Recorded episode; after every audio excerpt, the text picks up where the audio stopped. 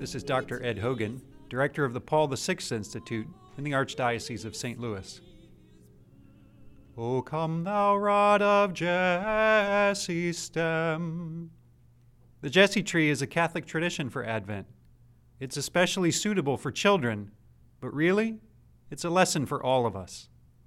For thousands of years, God was preparing his people for the coming of Christ.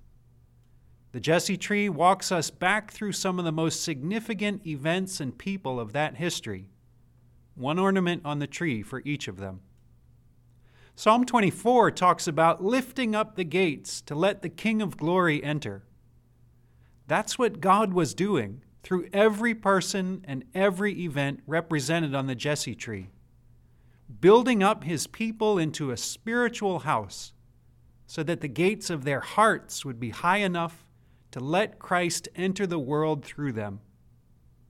When we walk through the history of those people and events by using the Jesse tree, we're not only expanding our knowledge of the faith, we're letting God lift up the gates of our hearts, making more and more room for the mystery of Christ to enter into our lives. That's what Advent is all about.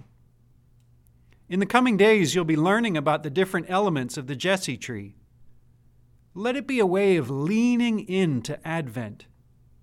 For thousands of years, God prepared his people for the coming of Christ in history.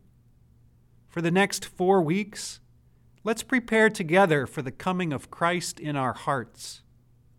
The Jesse tree is a simple way, but a profound way to do that.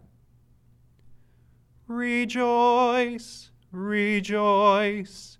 Emmanuel shall come to thee, O Israel.